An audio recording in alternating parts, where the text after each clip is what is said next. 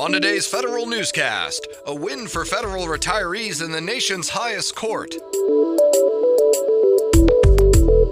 A new bill in the Senate would force intelligence agencies to measure the diversity of their workforces.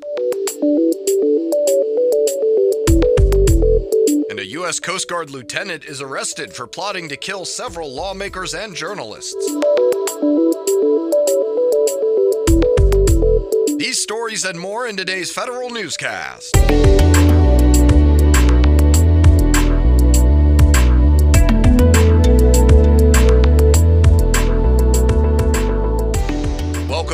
Today's episode of the Federal Newscast. I'm your host, Eric White. The Supreme Court rules in favor of a federal retiree who says the state of West Virginia unfairly taxed his annuity income. The court says states must treat and tax federal retirees the same way they tax retirees who leave state government. The National Active and Retired Federal Employees Association praised the court's decision. NARFE filed an amicus brief with the court on behalf of former federal marshal James Dawson.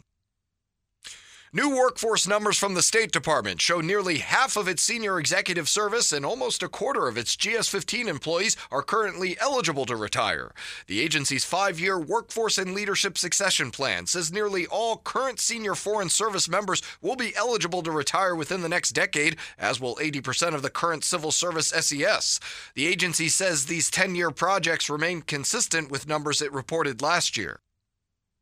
Senate lawmakers are worried national security agencies are not recruiting a diverse enough pool of employees. Six of them introduced the National Security Diversity and Inclusion Workforce Act. It would require each national security agency to publicly report on its diversity and inclusion efforts, which includes gender, race, and other categories. The bill would also require national security agencies to analyze applicant data to identify areas for improvement in attracting diverse talent, with an emphasis on senior and management positions. National Security Agency's inspectors general offices are taking advantage of oversight.gov. The National Geospatial Intelligence Agency's IG recently posted its first report to the website. Since it launched in October 2017, IG offices at the National Security Agency, the Defense Intelligence Agency, and the National Reconnaissance Office have all submitted their first public reports. 71 agencies in all have their IG offices posting their public reports to oversight.gov. A bicameral group of Democrats want more information from Education Secretary Betsy DeVos about recent personnel changes at that agency's Inspector General's office. Senate Homeland Security and Governmental Affairs and Health, Education, Labor, and Pensions Committee ranking members Gary Peters and Patty Murray want to know why Education attempted to move Sandra Bruce out of the acting Inspector General position. Peters says Bruce was reinstated after initial congressional inquiries, but lawmakers fear Education attempted the move after OIG refused to drop several ongoing investigations. The Veterans Affairs Department has nearly 49,000 vacancies now. 42,000 are at the Veterans Health Administration. VA is required by law to report vacancy numbers every quarter.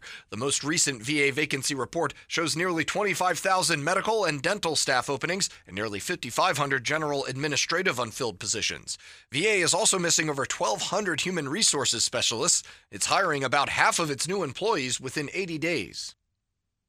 The Centers for Medicare and Medicaid Services launches a new way for the medical industry to understand the agency's rules and regulations. More now from Federal News Network's Tom Temin. It's a podcast called Beyond the Policy. Featuring interviews with expert practitioners, it's designed to help listeners understand updates to CMS's thousands of pages of rules. Definitely not of interest to the general public. The first nine minute episode features CMS Chief Medical Officer Kate Goodrich and oncologist Anand Shah discussing details of the 2019 physician fee schedule and how it affects coding on bills. I'm Tom Temin. A letter to Congress from former top military commanders, leaders, and advisors calls on the House and Senate to pass a bill which would require universal background checks for all U.S. gun sales. CQ Roll Call reports the letter was sent last week to members of both parties urging support for H.R. 8, which would target private gun sales that don't require background checks under current federal law. Signers of the letter include former NSA and CIA Director Michael Hayden, former General Stanley McChrystal, and former Coast Guard Commandant Thad Allen. A Coast Guard lieutenant based in D.C. is arrested on domestic terror charges. Court documents say Christopher Hasson planned to kill numerous high profile politicians and journalists. Letters written by Hasson show he identified himself as a white nationalist. Authorities found 15 firearms and a thousand rounds of ammunition after searching his apartment in Silver Spring, Maryland. The Air Force orders an inspection of all of its 74,500 on base houses by March 1st. The review comes after reports of lead paint, black mold, faulty wiring, and rats in privatized on base housing military wide. The Air Force is also asking airmen to document any health or safety risks they see within their homes. The service is requiring command teams to give feedback to those reported issues. The Air Force finalizes its strategy to kick out airmen who are unable to deploy for more than one year. The new policy states airmen must meet individual readiness standards, execute wartime mission requirements of their career fields, and be current on their fitness assessment to be fit for duty. The service policy comes after the Defense Department released a larger non deployable policy stating service members who are not able to carry out missions for a year or more must leave the military. The Army issues a nearly $1 billion task order to support military cyber operations. The work goes to Perspecta.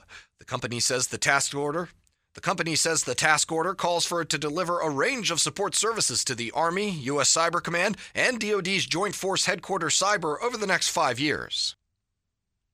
An Energy Department lab innovates to catch cyber attackers. Cyber experts at Sandia National Lab took the old concept of a static honeypot to attract and learn from cyber attackers and added a new age twist. The program called Hades, or High Fidelity Adaptive Deception and Emulation System, makes the honeypot both dynamic and take on the feel of real networks to fool hackers. Through Hades, cyber analysts can divert hackers by continuously changing targets while offering defenders an undetectable view of attacker actions. I'm Jason Miller. You can find more information about these stories at federalnewsnetwork.com. Search Federal Newscast, subscribe to the Federal Newscast on iTunes or Podcast One, or follow us on Twitter. Our handle is at Federal Newscast. I'm Eric White.